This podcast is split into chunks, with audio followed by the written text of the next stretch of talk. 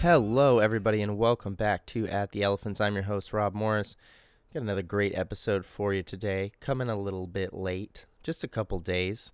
Uh, I'm working super hard on a brand new TV show, which is my other job. I'm a reality TV producer for anyone listening who doesn't know. So, uh, yeah, I've been working overnight shifts, you know, uh, late into the morning, working till sunrise. So, yeah, got a little bit behind this one, but here we are. It's a great episode. Uh, I've been waiting for a really long time to talk to my lovely friend Magdalene Vick about everything that's happened to her since she left school. Uh, she's become quite the, uh, you know, internet sensation. And we talk about that. We talk about how it came to be, how she came to feel about it, and how she comes to manage, uh, you know, this new persona and how it's different from who she really is. All that kind of stuff, you know. We're peeking behind the social influencer curtain here. We're getting behind the uh, Instagram, Facebook, pretty girl comedy thing. I was fascinated by it. You know, it's it's a very specific kind of role. It's brand new. You know, these people that are coming up on social media as uh, performers and comedians and musicians, and it's a different vibe. You know.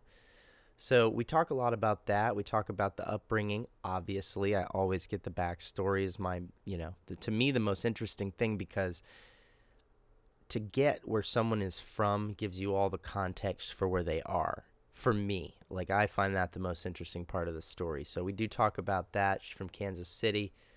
Talk about growing up there.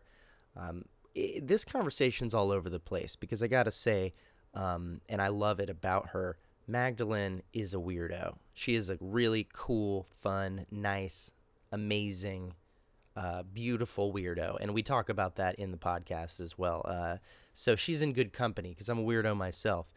And uh, we both kind of have a little bit of uh, intense ADD about uh, conversations, but we get we, we you know we get serious, we get deep on this one. There's a lot of philosophy and a lot of uh, ways to think about how to deal with all the stuff that we go through as uh, performers and artists. So enjoy this conversation with Magdalene Vick. As always, subscribe on Apple Podcasts. We're also on Podbean. Um, follow me on social media at Rob Morris Yo. You can find information on all my different projects and podcasts and different stuff at robmorrisyo.com slash projects. Uh, you know, no further ado. Let, let's not dick around. Let's get right to it the wonderful, the talented, the lovely Magdalene Vick, everybody.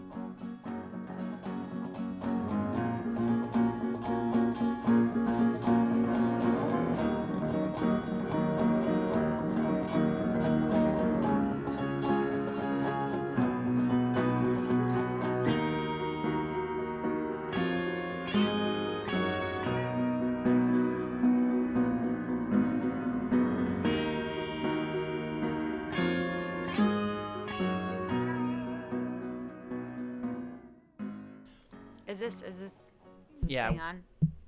We're hot. We're, We're hot. Okay. Uh, by live, I mean uh, it's being recorded into the computer, and I'm gonna edit it later. there So, you go. I love that. all. I know. I love Um, that power of editing. Well, and I've done I've done so many different shows now. I did a live stream political podcast where it was like every Sunday night live, like kind of like Bill Maher, Mm-hmm. and it was like everyone's accountable for what they're saying. We're on YouTube right fucking now. It's like so that's a that's awesome, but in a totally different way and not the environment I want for this at all. Yes. Um, so no worries there.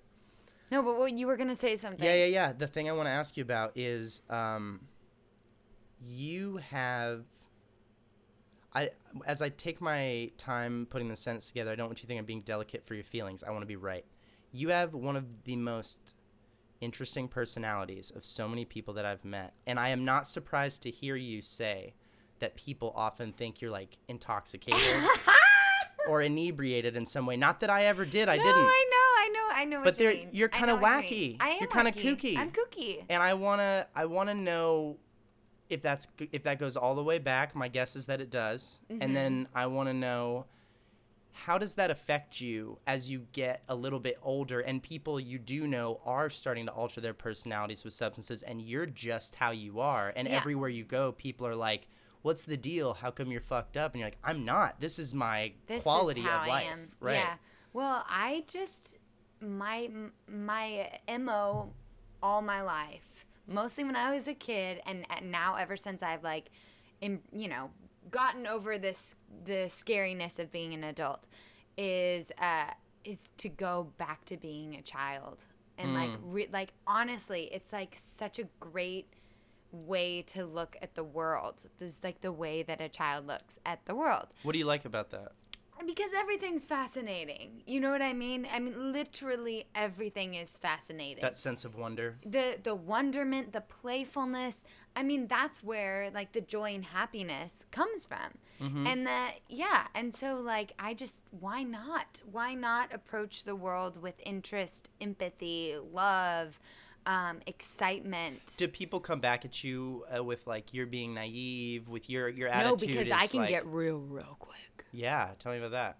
What does Well, that no, mean? that just means like What does just mean if you, I, I see people with sunny dispositions, and truthfully, a lot of times that comes from a very genuine, Yeah. uh, uh, happiness where they're just at peace with the world and things are great. Mm-hmm. And I don't want to be thrown off by that because I'm not there. But at the same time, when I do see that, sometimes it's bullshit. Yeah, oh Sometimes people who Oh, are all sunny and full so of much. wonderment. I hate it so I'm like, oh yeah. no, you're this is not real. No, no, no, You're no. trying to find uh, this this childhood thing instead of fully embracing, and I don't get that sense from you. So what do you think the difference is there? I people are going to be ready when they're going to be ready. And Mm-hmm. like the world is a dark dark place.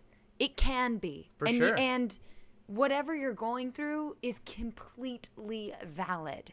That's why I can be from I can go from seeing things in an artistic creative point of view, which is really what I've learned that that childhood naivete or what it looks like is is Right. you know. But um but the truth of the matter is you can go dark that's why that's why i'm an actor like that's the the whole scope of it it all exists if i wanted to think right now and talk to you about you know growing up and my family and all that dark shit Mm-hmm. we could go there and I could tell you some things that make me very angry and like people are like, Oh Maggie, you don't get mad or oh People, I will say this, um, and I have some experience with it because I am not this person. I'm not the person that anyone's like, oh, you're always in a good mood. I mean, anyone who knows me is like, that's not fucking true. But some of the people I gravitate towards the most mm-hmm. that have become my best mm-hmm. friends are those people that you see from a distance and you're like, God damn, they have like sunshine coming out their ass. Like they're just mm-hmm. really nice people Yeah. and they never, and you know what those people hate? To be told that they never get angry and that they're never upset. Yeah. You're like, oh wow, you're always happy. My friend Wiley gets told that all the time. It's maybe one of the only things that upsets him because he's like, no, I'm not. There are times when I'm so furious Yeah. and I'm not being taken seriously Yeah. because I'm so happy most of the time. You deal with that? Well, yeah, and you don't want to you yeah, you don't want to perpetuate negative feelings. You know what I Right. mean? That's that's really what it is. If if you know, like before I came here, I was in a, a terrible mood. Do I want to bring that into, you know, this? Before you came over today. Oh, of course. Right. Yeah. I, you know, like I, I'm struggling with some thyroid stuff, I money, and all, you know, all this stuff. But you have to. There's a time and a place to go through that. Mm-hmm. You know, and if we want, if I, and the, I think the difference is pity. If you want to pity, you know, to to be pitied, and there is a time for pity. There's literally a time for everything Right.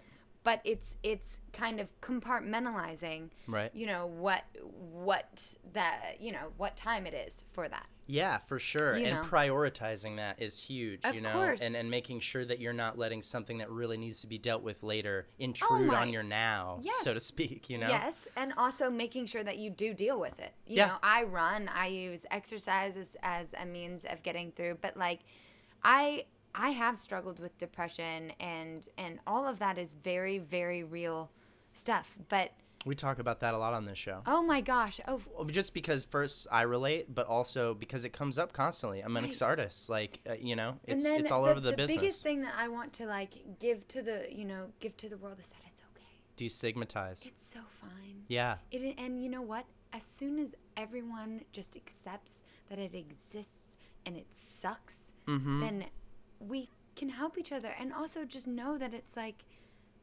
everyone's dealing with it. right. And, you know what else helped me to deal with depression? Um, when I was a kid, I was diagnosed with chronic depression when I was ten, which is pretty young Mm-hmm. Yeah, to say that a kid is going to be sad For for, the rest of his life, because that's what that sentence sounds like. Right. It's like, hey, you're super sad inherently. It's who you are, It's also because you're So extremely smart. Right? That's another thing. And that's they, no, they told me that then. They're like, your IQ is really high. Yes. That's really common to also be, uh, you know, a Yeah. correlation with the more depression. you know, the heavier it is. Exactly. And so they're like, but what I didn't like about that, and I lived with it for probably another 15 years, was this idea in my head that I have this illness called depression that I'm constantly at battle with.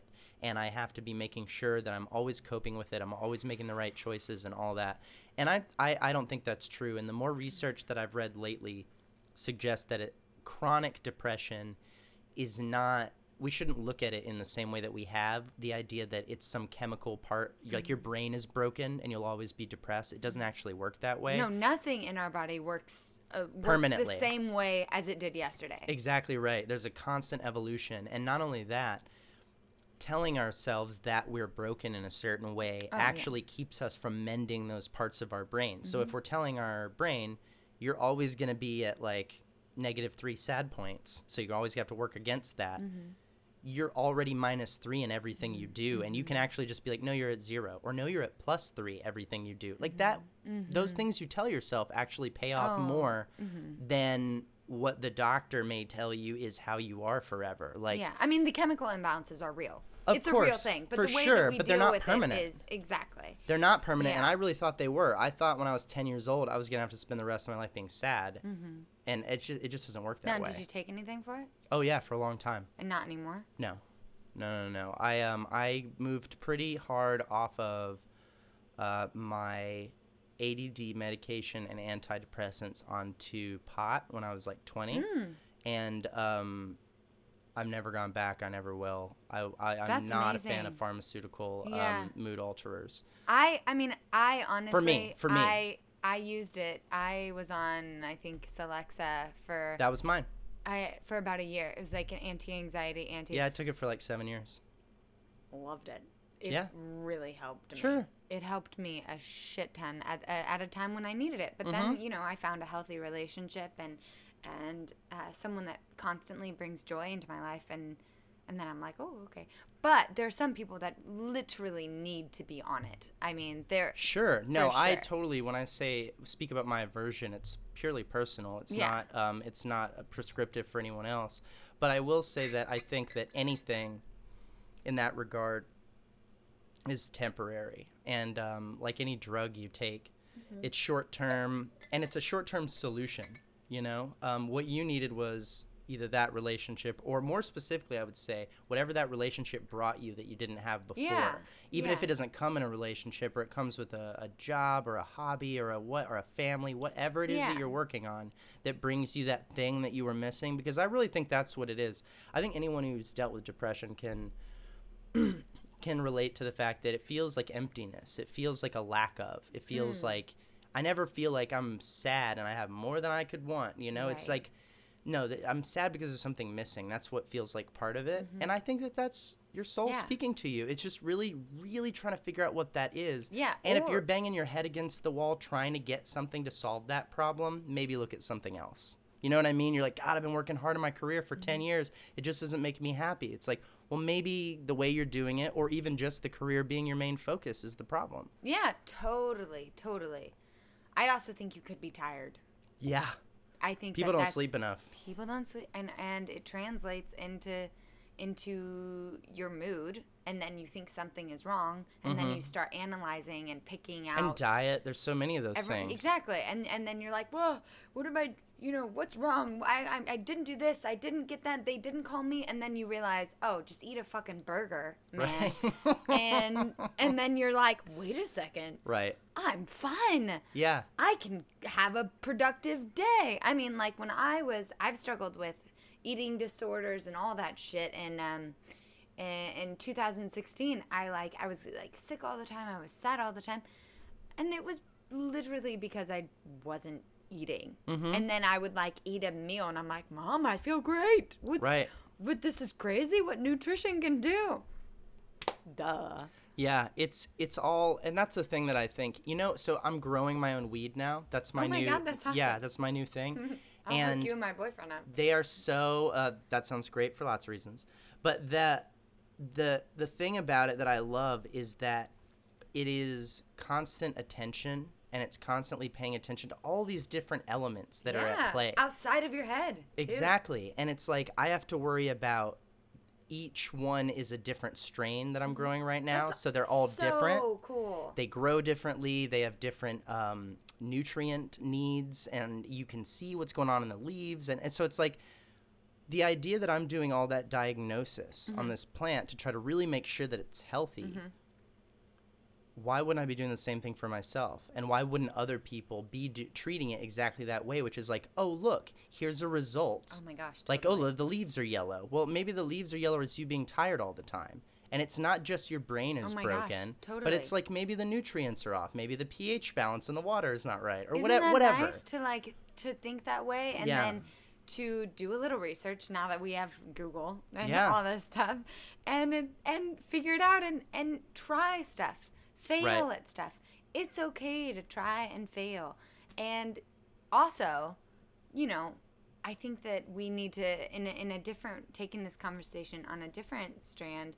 You are you're doing all this stuff for your your weed plants, right? Yeah. Well, who's to say that you are not the most incredible farmer now? You know what I mean? Like just think about that for a moment. I know it's it's kind of a stretch because there's so many farmers in the world. But fuck it, who cares? Like you and your life and your happiness and your your idea of success and you're focused on stuff. You you hold yourself accountable. You're proud of it. You take care of it. Who's to say that that right there is not enormous success? It is, I think. I agree. And I think and I think what's even more important is to be judging yourself against yourself and not against everybody else. Right. Which is like how good of a farmer was I 2 years ago? Garbage. I didn't know anything. I literally didn't know anything. Now I know more than I did. How good of a podcaster was I 10 years ago? I wasn't one. Even 5 years ago when I started this show, I listened to my one of my first interviews the other day just because I actually I was with um, Megan Stanky Oh, yeah. And I interviewed her years ago. So I listened to the old one just kind of refresh myself what we talked about. What a difference in my work on that. You know, in the way I was conducting the interview Exactly. and, every step Yeah. is exactly where you should be. right and I measuring myself against like you know Joe Rogan or Marc Maron or Ira Ah. Glass or someone else that I look up to is so foolish because it's like first of all they're 20 years ahead so let's consider that and then the other thing is like it just doesn't matter Right. like and every no one's gonna have your voice. exactly Except for you. That I'll never one of the sound best like them Laura they'll never Henry sound like ever me said. Yeah. I'm put a little pitch in there. Uh, and no one you you compete against no one to be your the better you. right You know, you are the best you. right and that's it and I, and like you just I, I don't know school was great but being out of school i have really just like embraced all of all of me all different facets and just been okay with my process where i'm at we, you know and and it's it's fine you know what i mean? And it's Totally. it's really a level of where your success meter is where your happiness is you know? Where your focus is in that way yeah for sure. Yeah. um i don't think i've ever talked for 20 minutes without asking my first question but Oh i'm not mad about it at all. No this is there's no structure to this show mostly because no one listens to it. So um that's why that's Oh why the stakes are low. So um no my first question is always the same which is where are you from? Where am I from? where are you from? Uh, Kansas City, Missouri. born and raised? No, I was born in Charleston, West Virginia, and at the tender age of three, my mom packed all of us kids up and we went on a road trip to Kansas City. Didn't realize that that was synonymous with a divorce, but it was. God was like, that's how it was explained to you Um, well, it, i mean sylvester you remember I you were three literally see. I remember seeing my dad and giving him flowers and being like, "Ah, why are we giving dad flowers? Oh, this is fun." And then like listening to like Bonnie Raitt and Melissa Etheridge in the van with my mom and my brother and my You sister. gave your dad flowers on the way out of town as like a we're moving away thing? That's interesting to me. That seems like a strange consolation. Well, I, I don't know if you know any more about that. It just strikes me as kind of an odd thing to do. Of all the things you could do, would be here are some flowers. We'll see you later. Well, that was my memory. I mean, it could- interesting. it's, it's I place no judgment on it. no, Not at all. That's just so, that's so strange to me. I didn't know. No, I don't mean Ah! even you. I mean you or your family or anything. I just Right. mean like that's That's so strange to me Well, for some there's a lovely relationship between my mom and my dad, even though there is, you know, That's good. conflict. And I think, you know, we just wanted to to say goodbye. Yeah, for sure. No, it's very sweet for sure. There's no doubt about that. Mm-hmm. Yeah. There's definitely some positive um, connotation there. Just it struck me as somewhat odd. But um, so you moved to Kansas City with your mom and your brother, right? And my sister. So you uh, you're three. There's 3 of Mm-hmm. you. Are you in the middle? No. she says with a very specific point of view. no. Where are you in that layout? You, Rob, you think I'm a middle child? Come on. That doesn't mean anything to me. I don't know what middle you're child an only, means. right? No, I have an older sister who's nine years older than me. Oh, okay. So you- I'm- You, so you're an only, right? I'm a half only child, is what I always say. Because I grew Got up it. kind of not, you know, but she was around. She Yeah. was around. no, I'm. I am the youngest. I am the baby. Got it. I am the baby. Yeah. Was that dynamic that people, I feel like that stereotype, was that part of who you were? Were you like always trying to get the attention and Uh, stuff? no, not really. were you the It was- favorite? it- ah, I like to think I was the favorite. I mean, you know, everyone knows by this point in their well, life. I don't know. I mean, not. I'm definitely not the favorite anymore. I'm like all the way on the West Coast by myself. You know, my family's all together on the East Coast.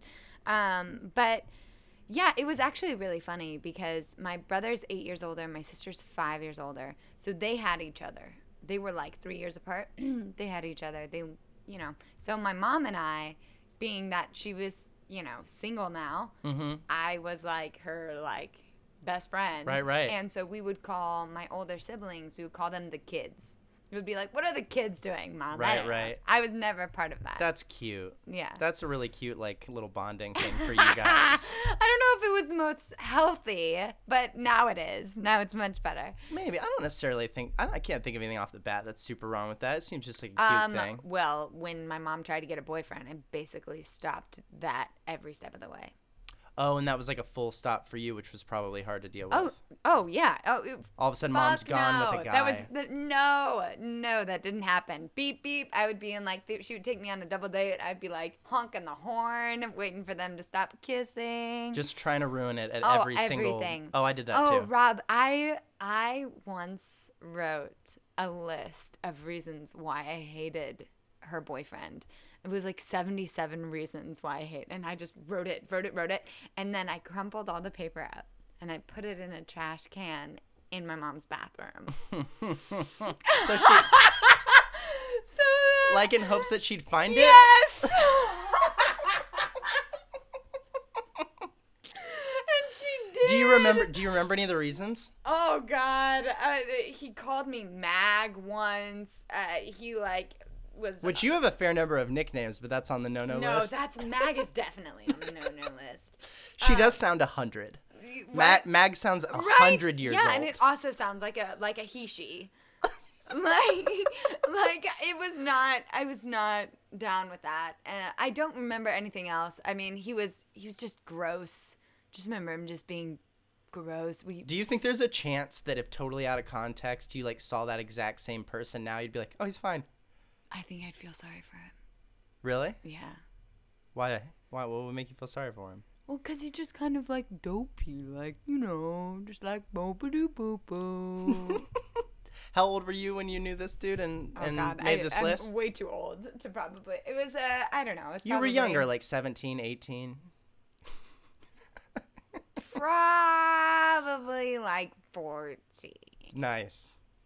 Enough to be super mean. Oh man, I, I was so mean to all my mom's boyfriends.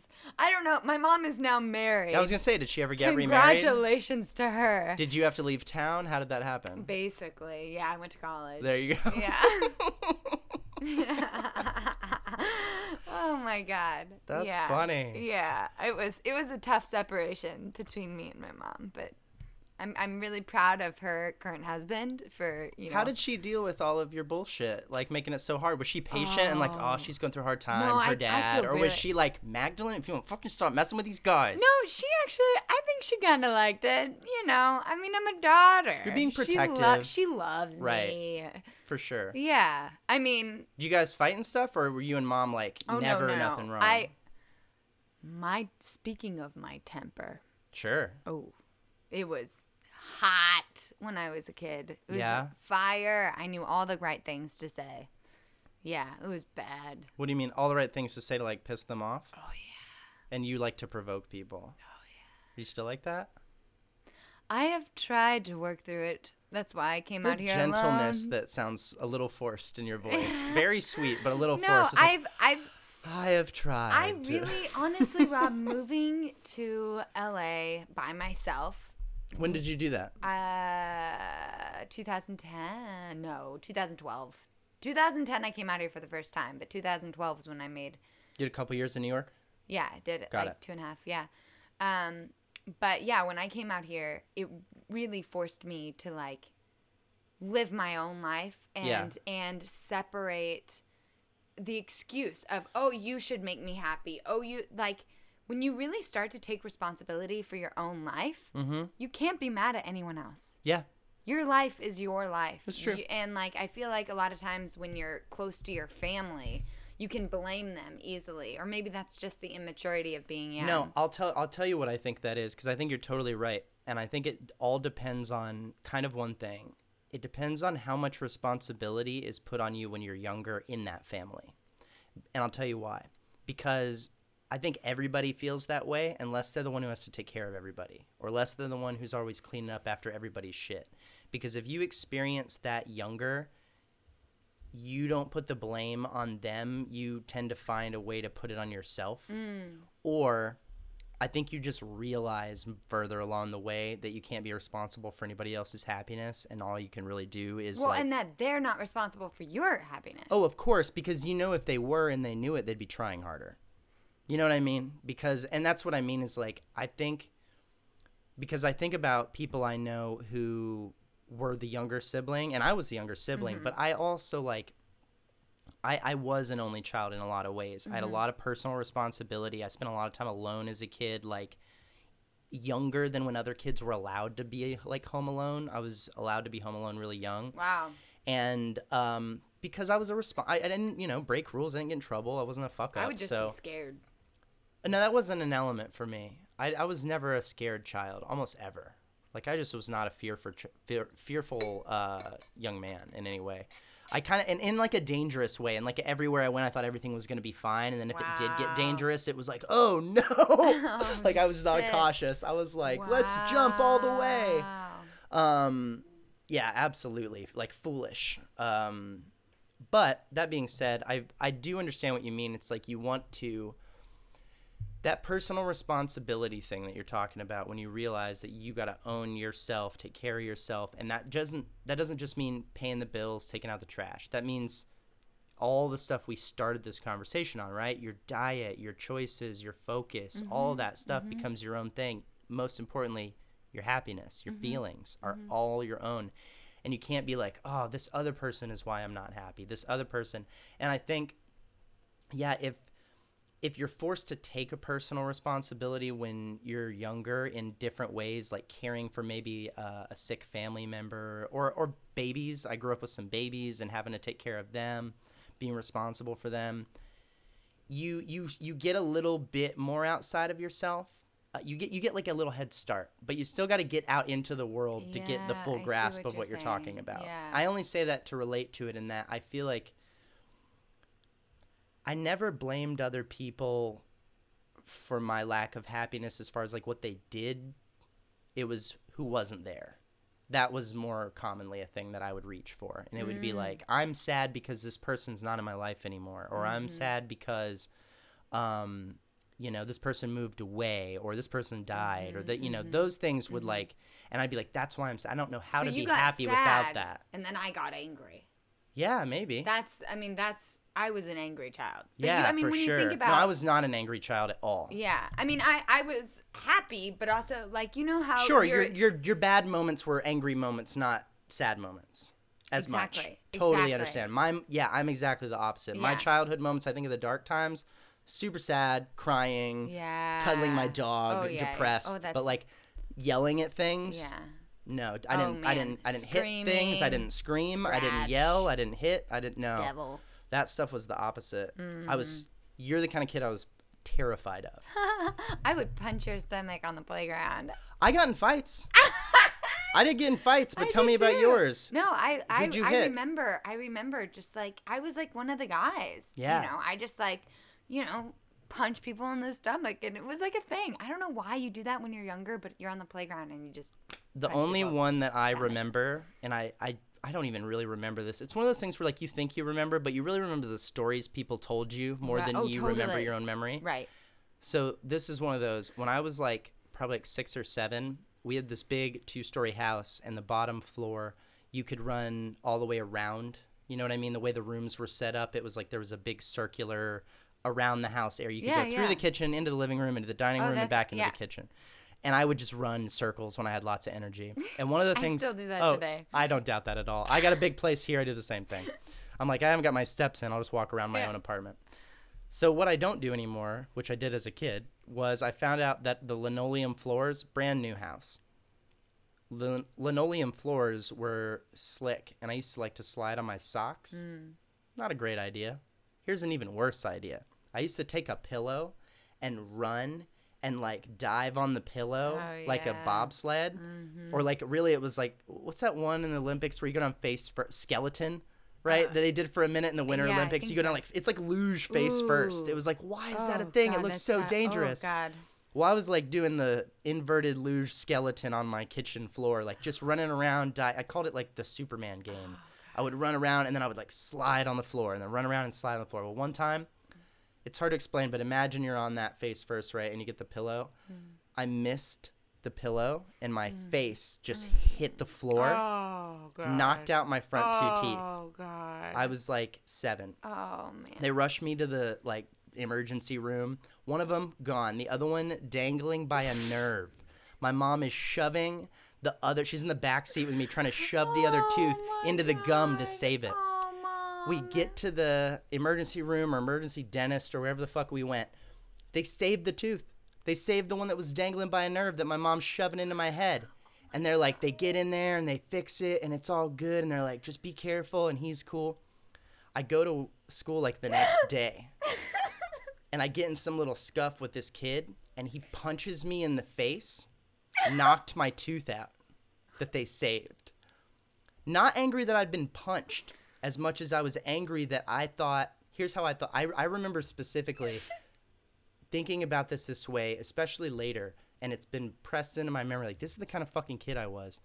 I wasn't like, you hit me, fuck you, kid, I'm gonna hit you back. That wasn't the thought process. Right. That was, do you know how hard my mom worked to try to save that tooth? Oh, Like, the family was very upset that this happened, and the only saving grace seemed to be that I saved the other tooth, and you just knocked the other tooth out of my. I'm gonna be in so much fucking trouble when I get home. That's what I thought. Oh my God. I got hit in the so face, and I'm like, adorable. ugh, I'm gonna be in trouble. Oh Like- my God.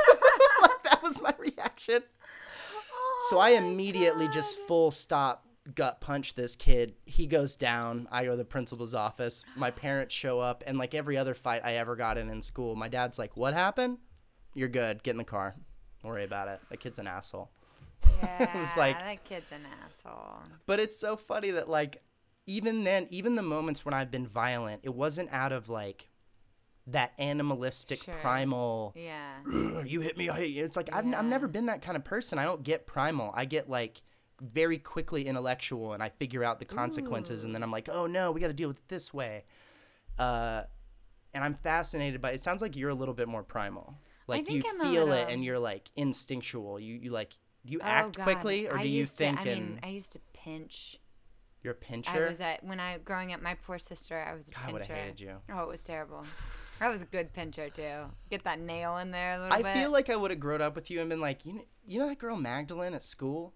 She's like so cute, but she's so mean. Why is she so mean? I know, and I, I think I've worked really hard to like not be mean. I think sometimes I still like you know be like whatever, you know like talk about. But I'm sure it was also playful for you. It wasn't like you were pinching just to hurt people. No, totally. It was like that was well, your way of that's, trying that's to have how fun. you grow up when you're Right. when you're a kid. You, Right. You need your siblings to like learn the, the boundaries. Right. You know, and, For sure. and the limits of things. And I think it was because my older sister kind of attacked me a lot. Like, Yeah. not in a terrible, abusive way, but in a typical older sister way.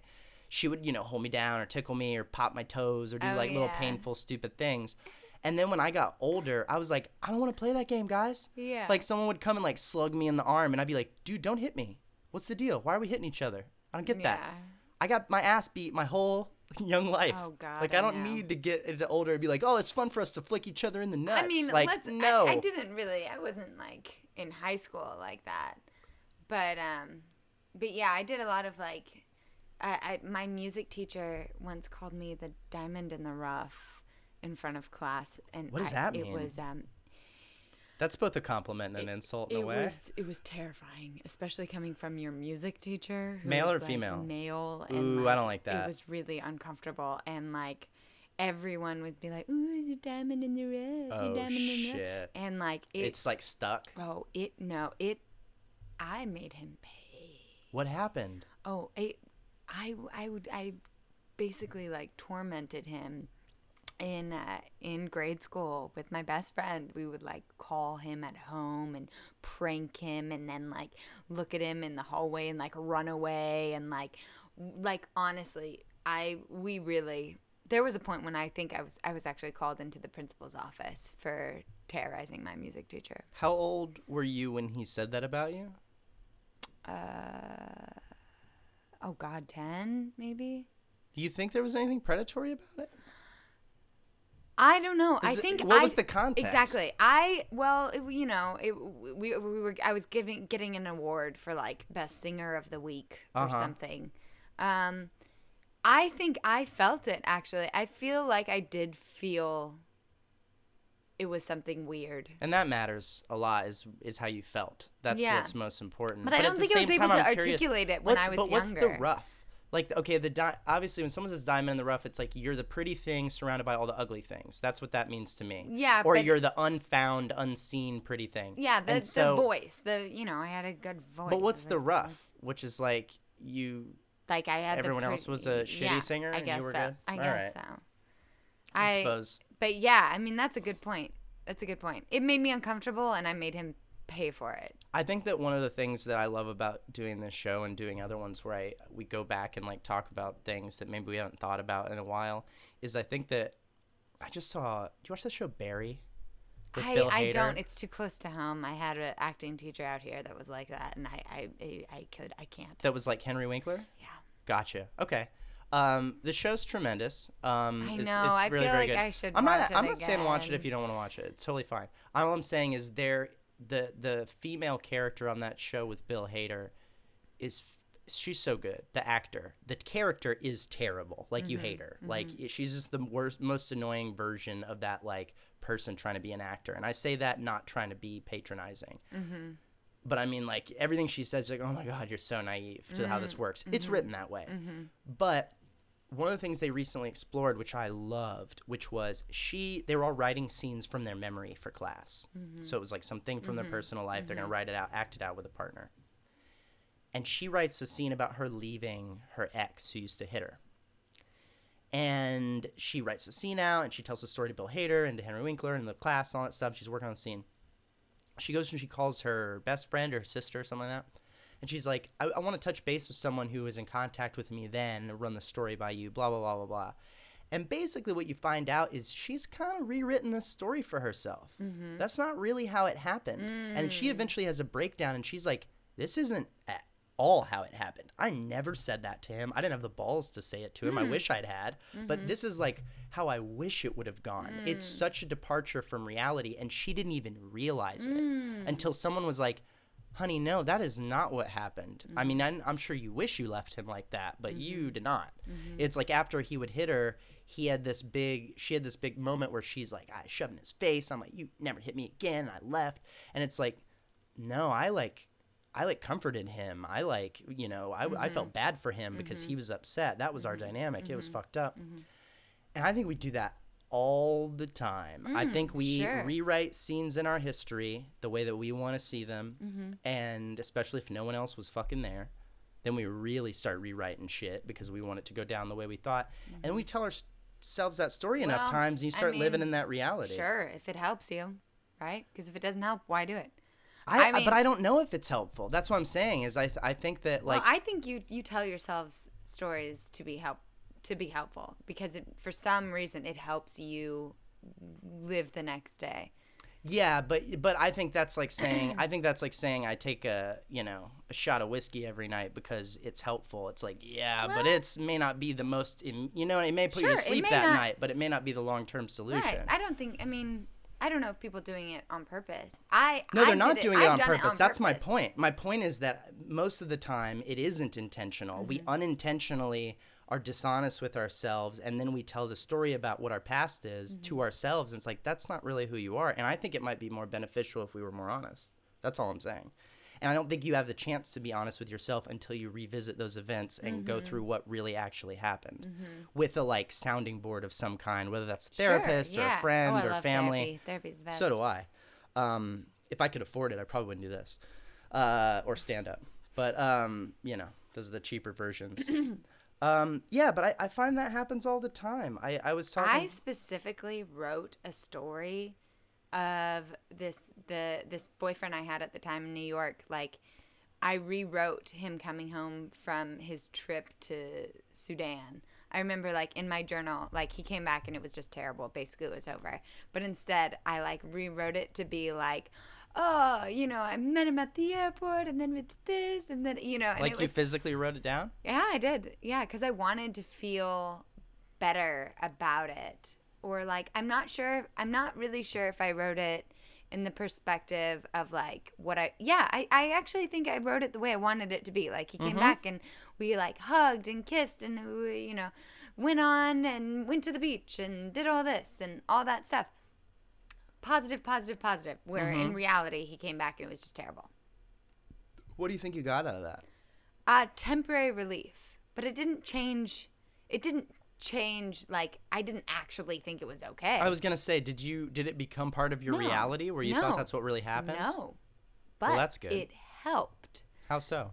because you when you're talent when you create a story as like an artist when you like Mm-hmm. create a story and you're really able to take yourself out of it make it the way you want i knew i was creating a story but it was it was alleviating naturally the Mm-hmm. pain Right. you know and i was able to see the character that i wanted it to be and you know the emotions that i wanted it to be and the circumstances that i wanted it to be If you were an objective audience to both of those versions of the same story, which one do you think you would enjoy watching more?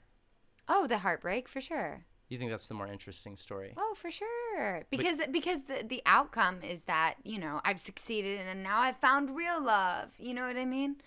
Um. That sounded like ironic a little bit in a way, or like, or like, I don't know. The way that you said that sounded like you didn't mean it sincerely.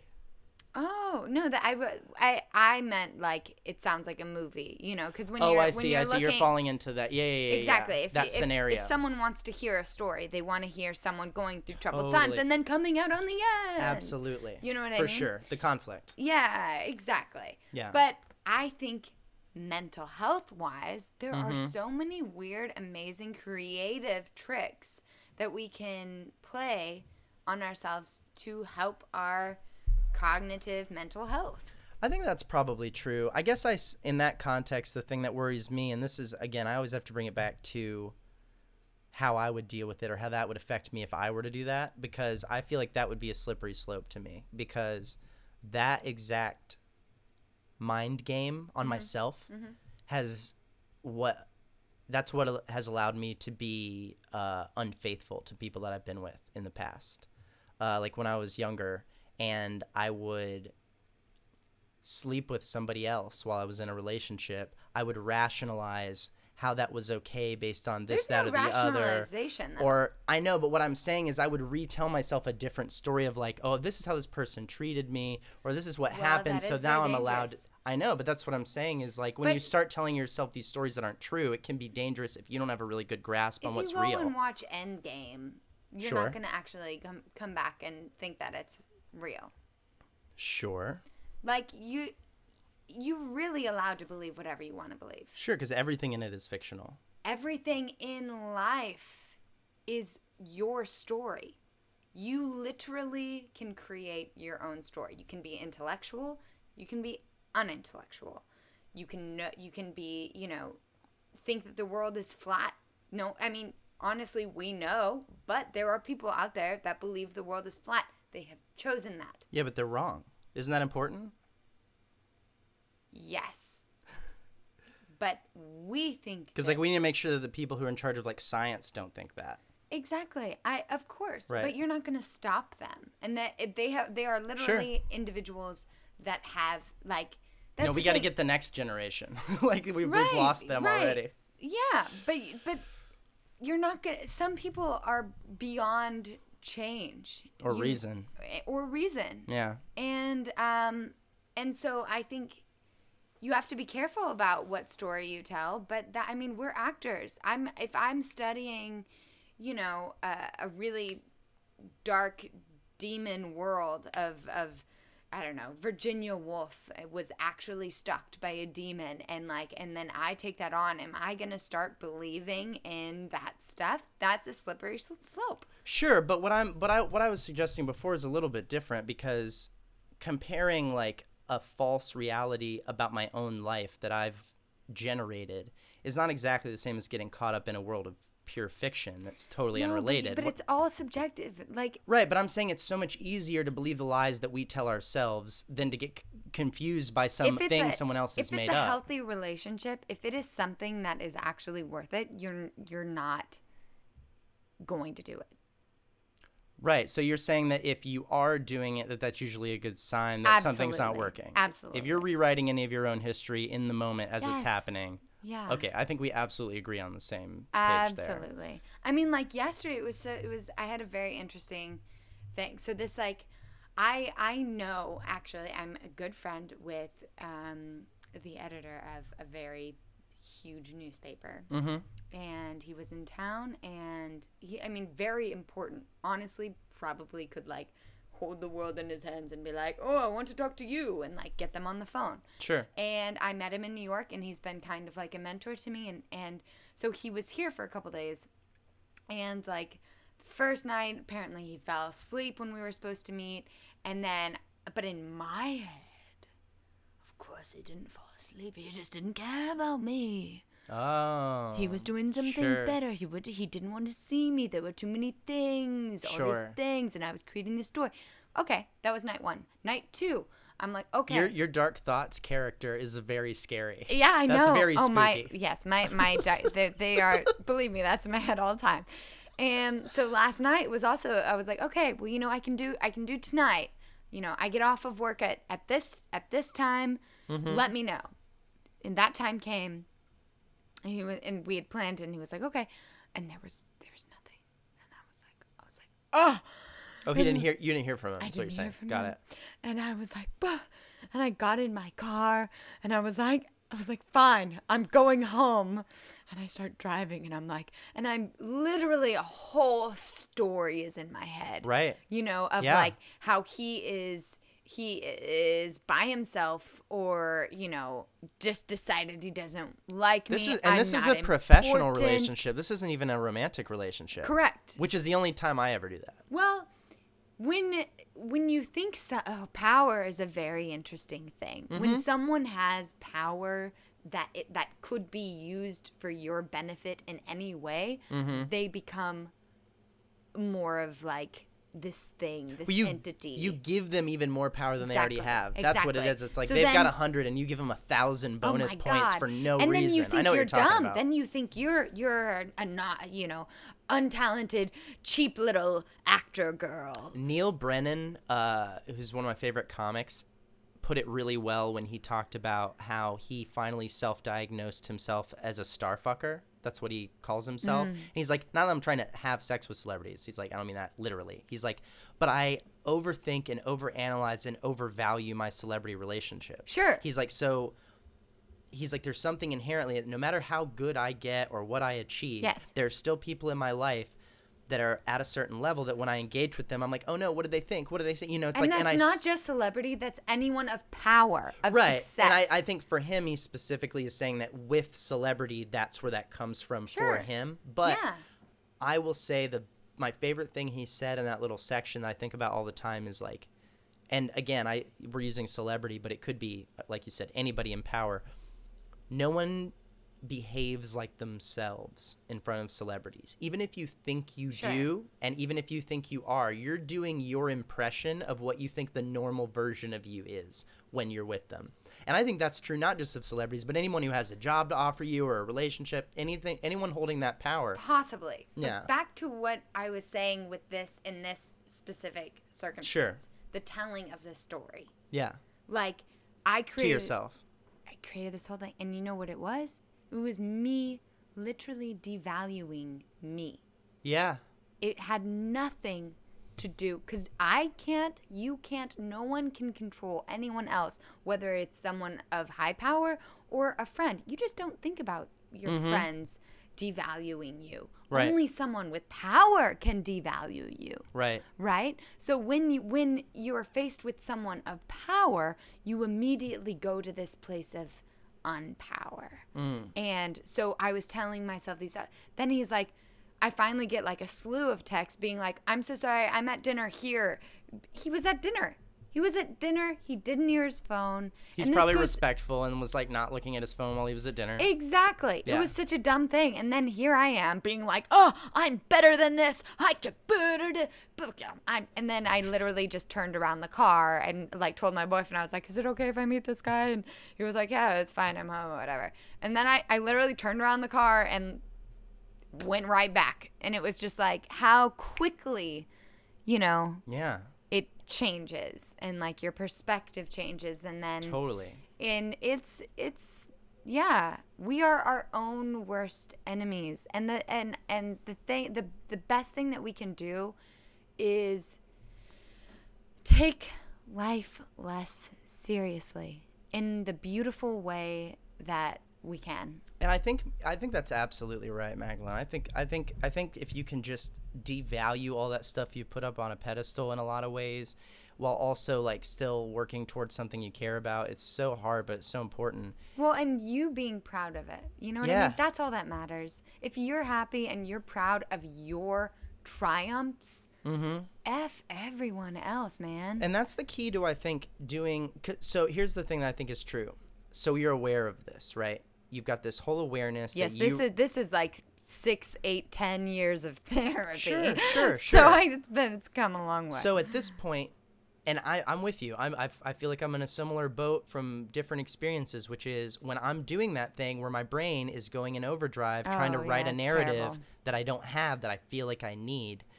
I know when I'm doing it now. That's the difference. Mm-hmm. 10 years ago, I would be like, I'm going crazy, and she's blah, blah, blah. And now I'm like, dude, you're going, stop. Mm-hmm. Yeah. Relax. But Have it some doesn't. pot, have some right, weed. Exactly. But it doesn't make it go away because they still have the power. And so long as you give them the power, that Yes. is where the problem lies. And so I think the key is when you say like, you, you know, you've got to learn to chill. You've got to learn to like let it go and be happy Mm-hmm. with yourself.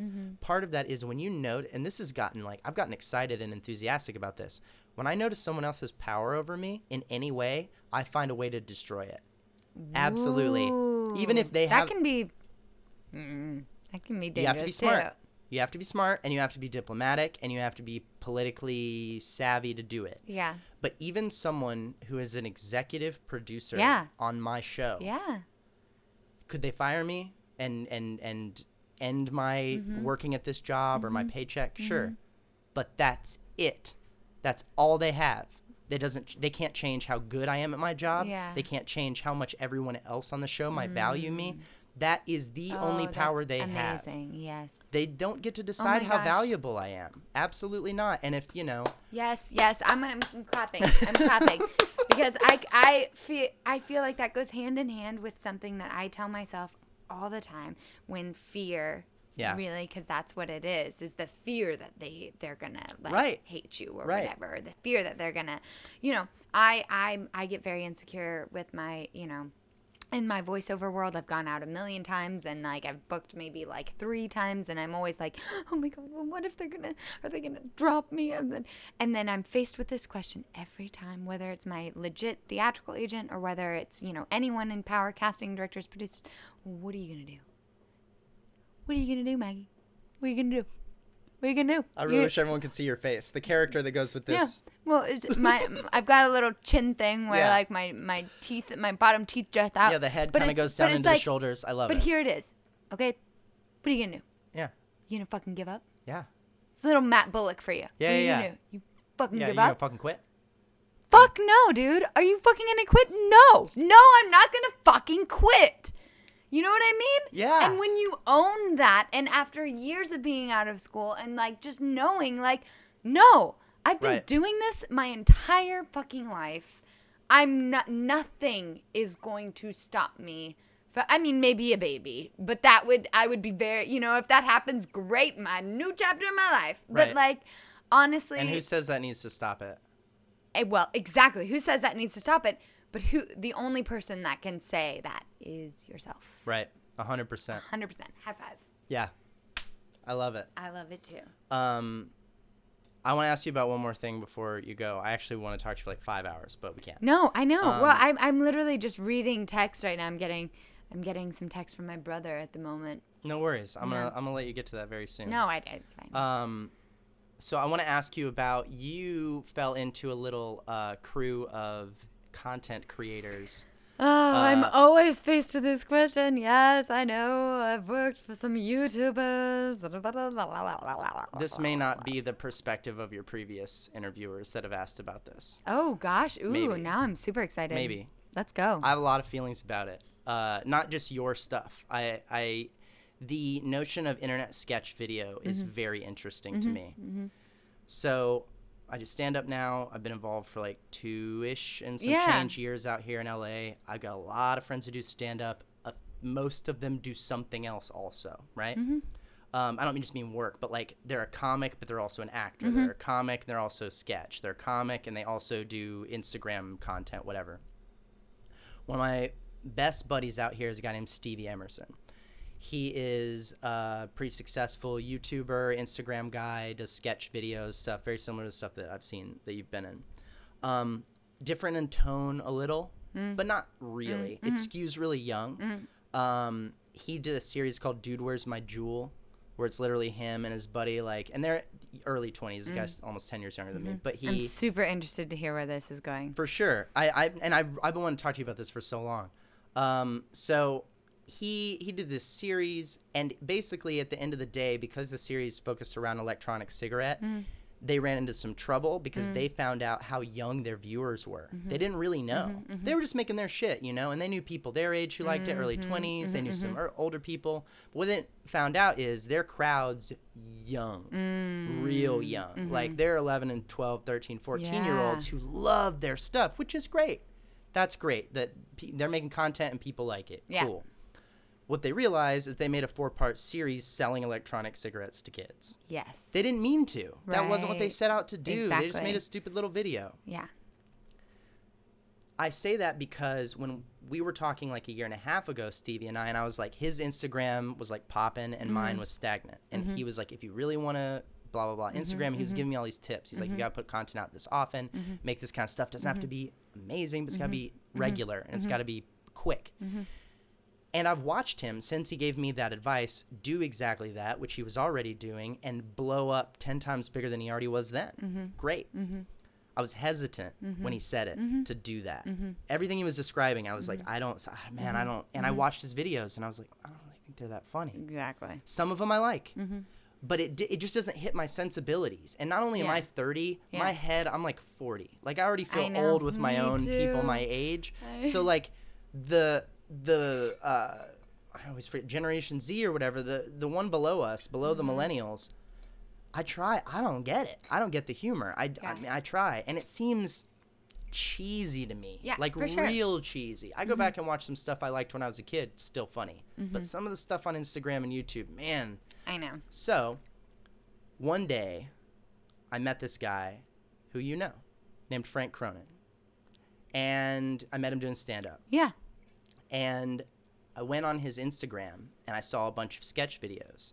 And lo and behold, my friend Magdalene is in a bunch of them. And I'm like, whoa, wait, what? Clash so of the yeah, and I had no idea that you Yeah. were doing that kind of stuff. Yeah.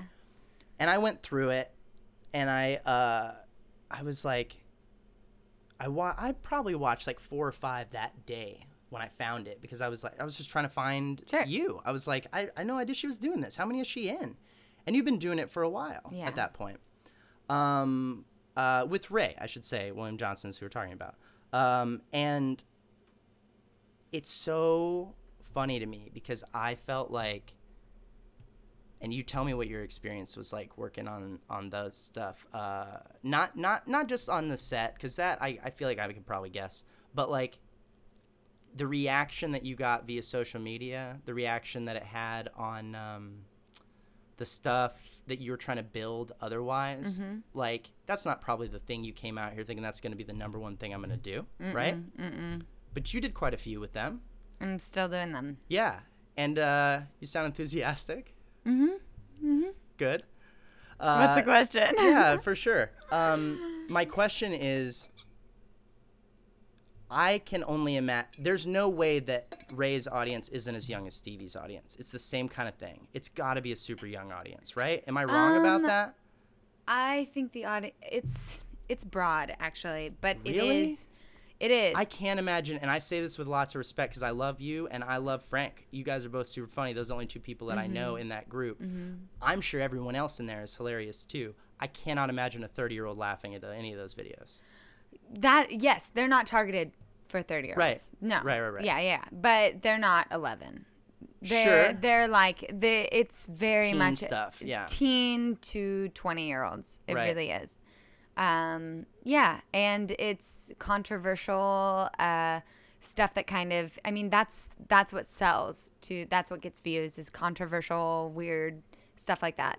Because I felt like you were. There's one video actually where I think they point to it pretty specifically. How you're kind of like the clickbait girl for that group. In oh a my lot god! those every videos. si- ba- about two years ago, I was. Then I dyed my hair, and everything changed. really? Oh my god! Yeah, yeah, yeah. when you dyed it white, yeah. yeah, I, dyed, I went. I went blonde.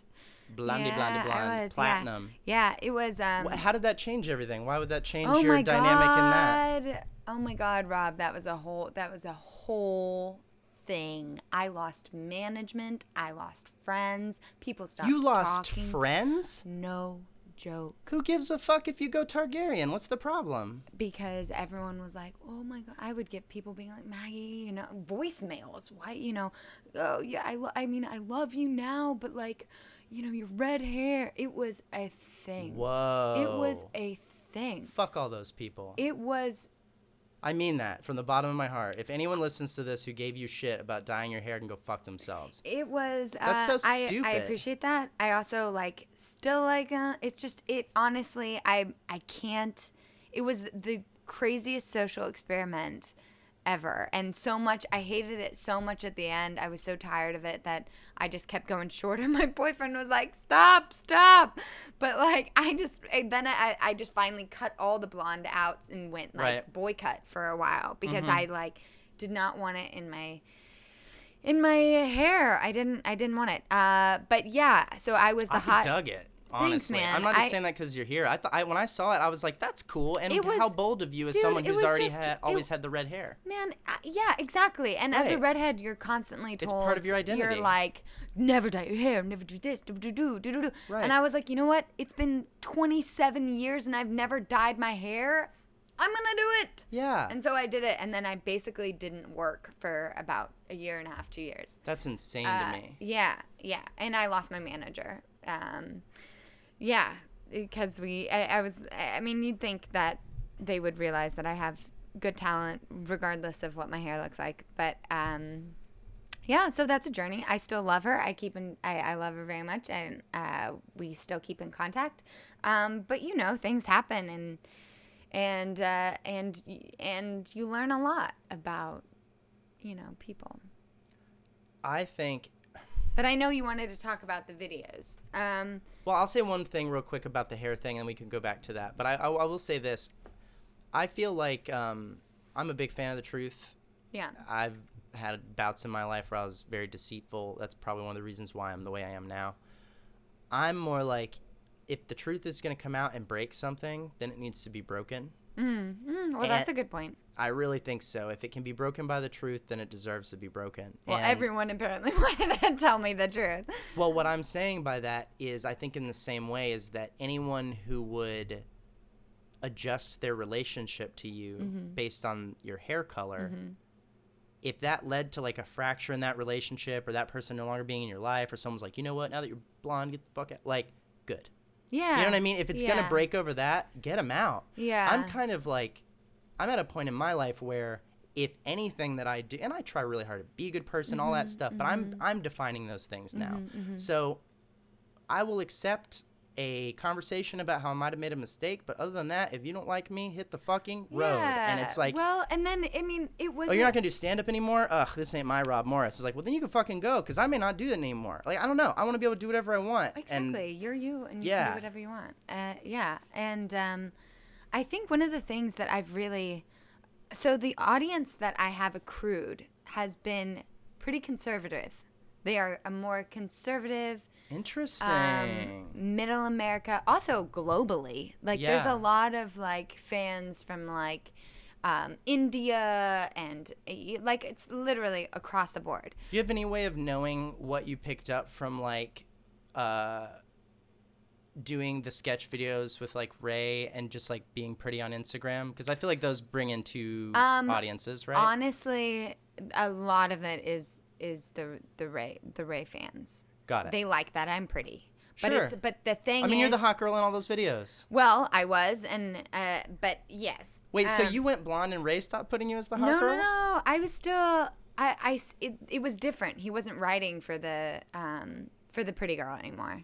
Got it. Or you know the girlfriend thing. Right, there were other- But I was still was I still was in them because Yeah, yeah. Ray's Ray's my buddy. Like we're we're we're very we're good friends. He seems like the homie, and all the We're- stuff I've said about his work, I No. don't mean to disparage the fact that he's probably a great dude. No, I I really he's a good friend of mine, and I I didn't even The fact that you two, you and Frank would work with him, that's enough for me. Because I love you guys, so I'm into it. yeah um oh man my train of thought what was it oh so the audience um Right, right, right, right. is pretty conservative so what I really like is I I like to play a lot with cognitive dissonance okay.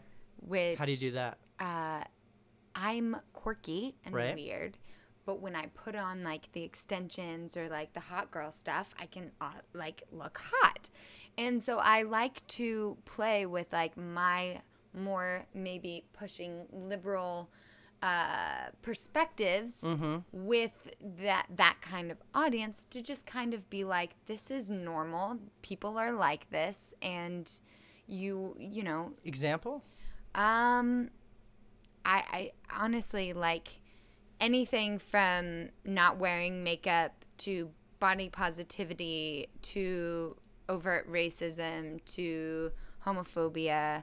All of those I try to, you know, if anything happens in the media, I'll say something on my Instagram or my Facebook um, and uh, kind of just push the envelope where people don't think that I'm like, I don't like to be overt. I don't like to start arguments. I like people just to know. There's no reason to fight, right? Like, that's my perspective is like, I'm not going to post on my personal Facebook and be like, do, do, do, do. I mean, maybe I will. Some people accomplish things that way. I don't.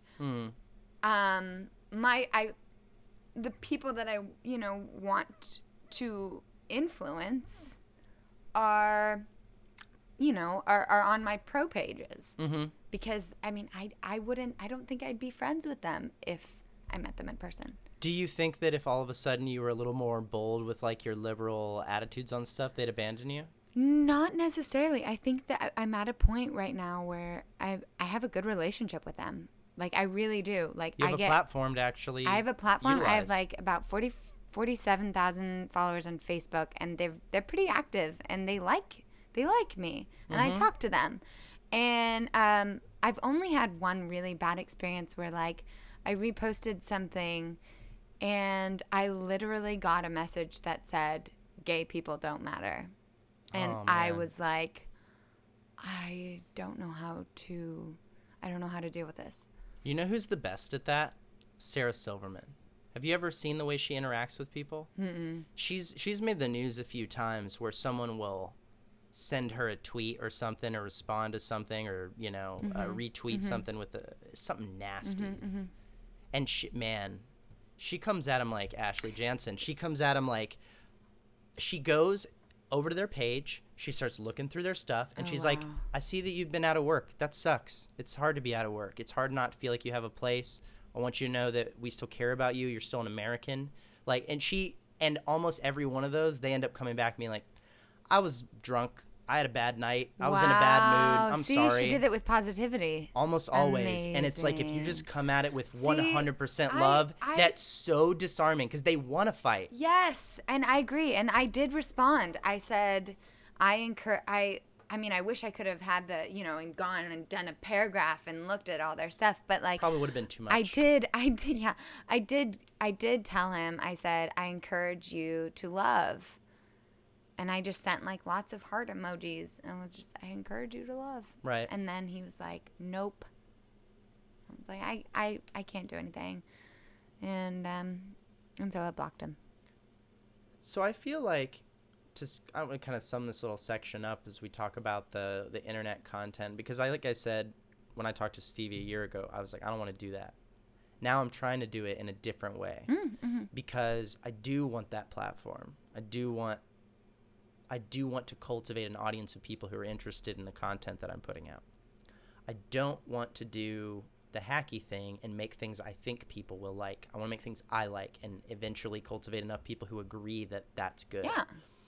Um, that being said, I think it is. Um, I think it is so interesting that you know you go and you get this classical acting training, and at this point, nine years later, the way that that has manifested in you speaking to an audience is like via YouTube to a conservative audience that you didn't totally know and Facebook and you know social media like that you didn't totally know that you would acquire mm-hmm.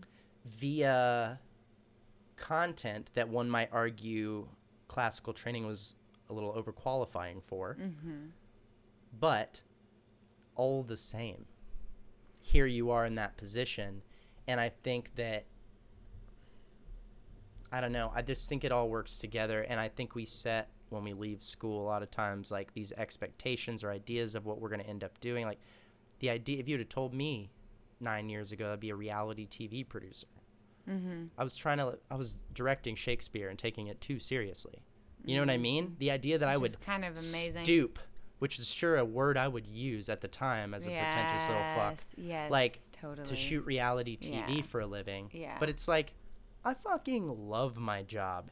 Eight million people a week watch my show. Yeah, I'm not mad about amazing, it. You know what. I mean? And that's that's not me. There's 27 seasons that were going on before I got here. But my point is like, and now even I, part of my social media following, are Dancing with the Stars fans Mm-hmm. who started following me because they saw me on set and hanging out with all of those people Mm-hmm.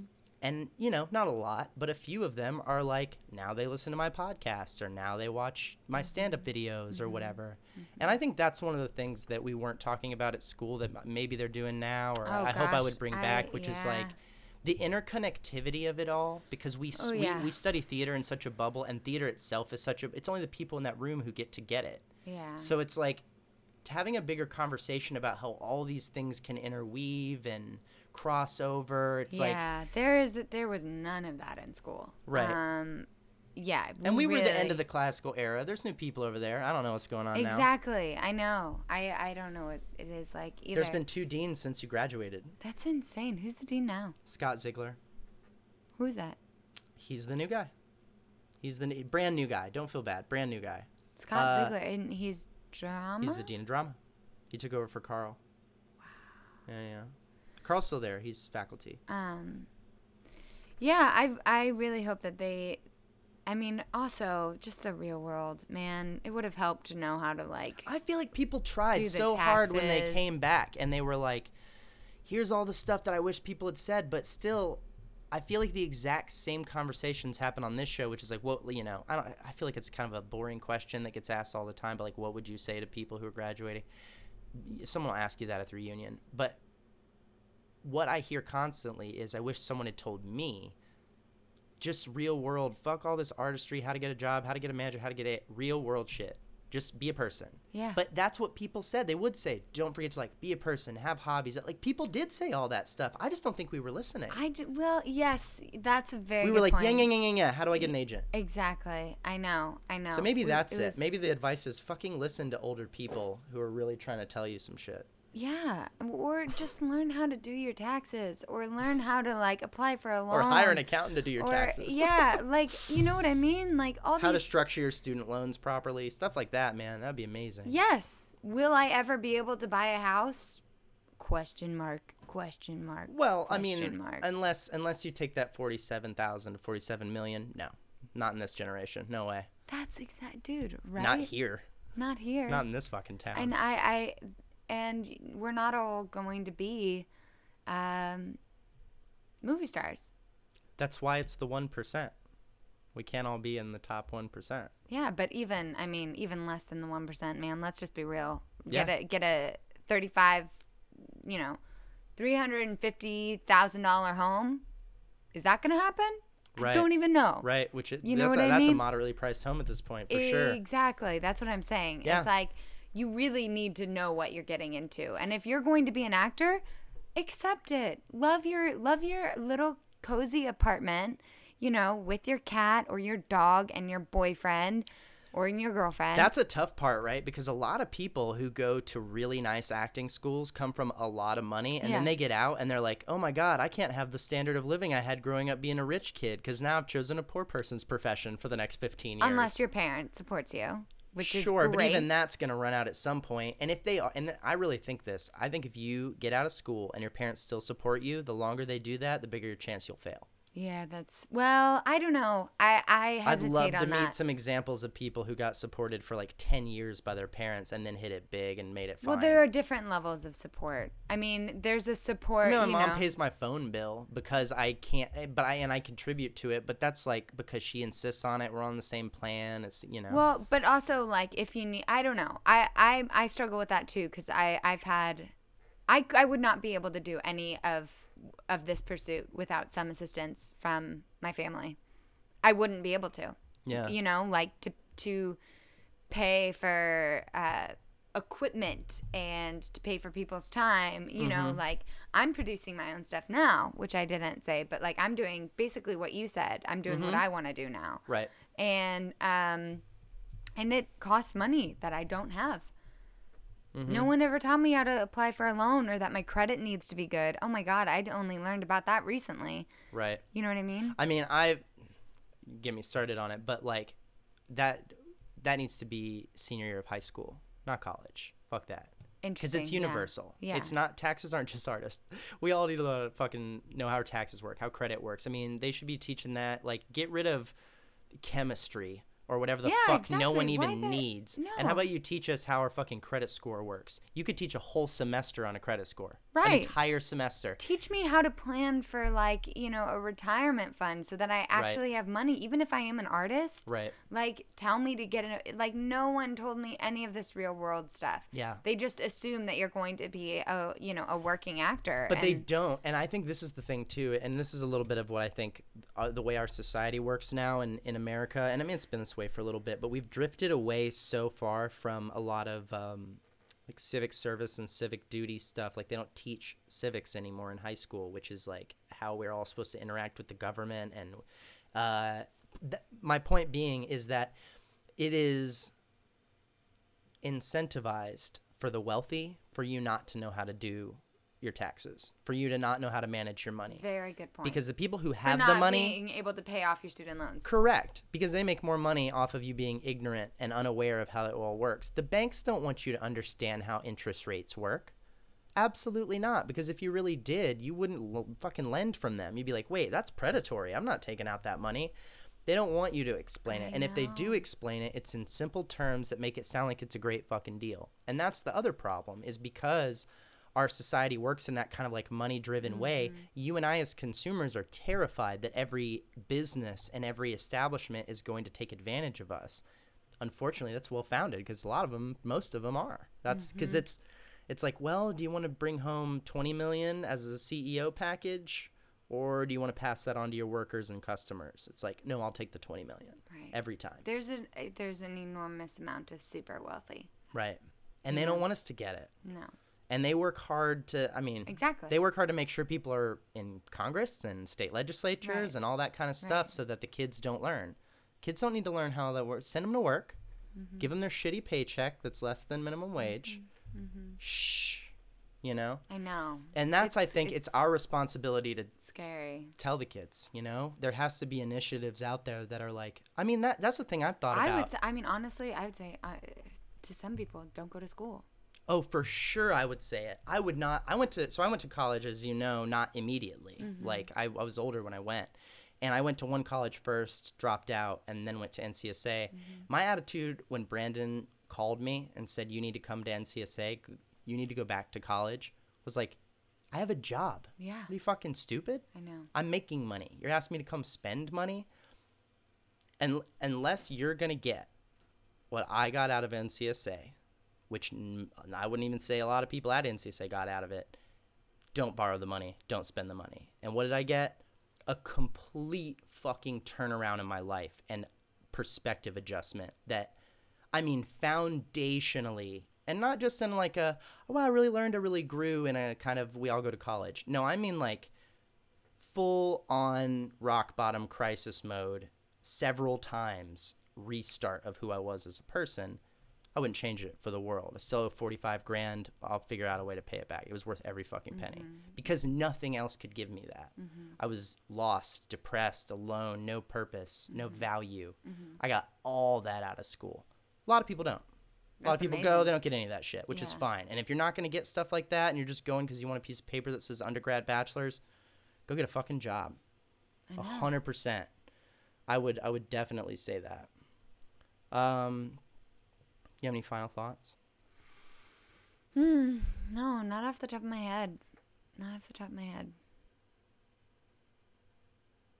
It's a good chat. That was a good chat. Thanks for doing it. Yeah, of course. Thanks for Magdalene me. Vick. I'll say your name at the very end.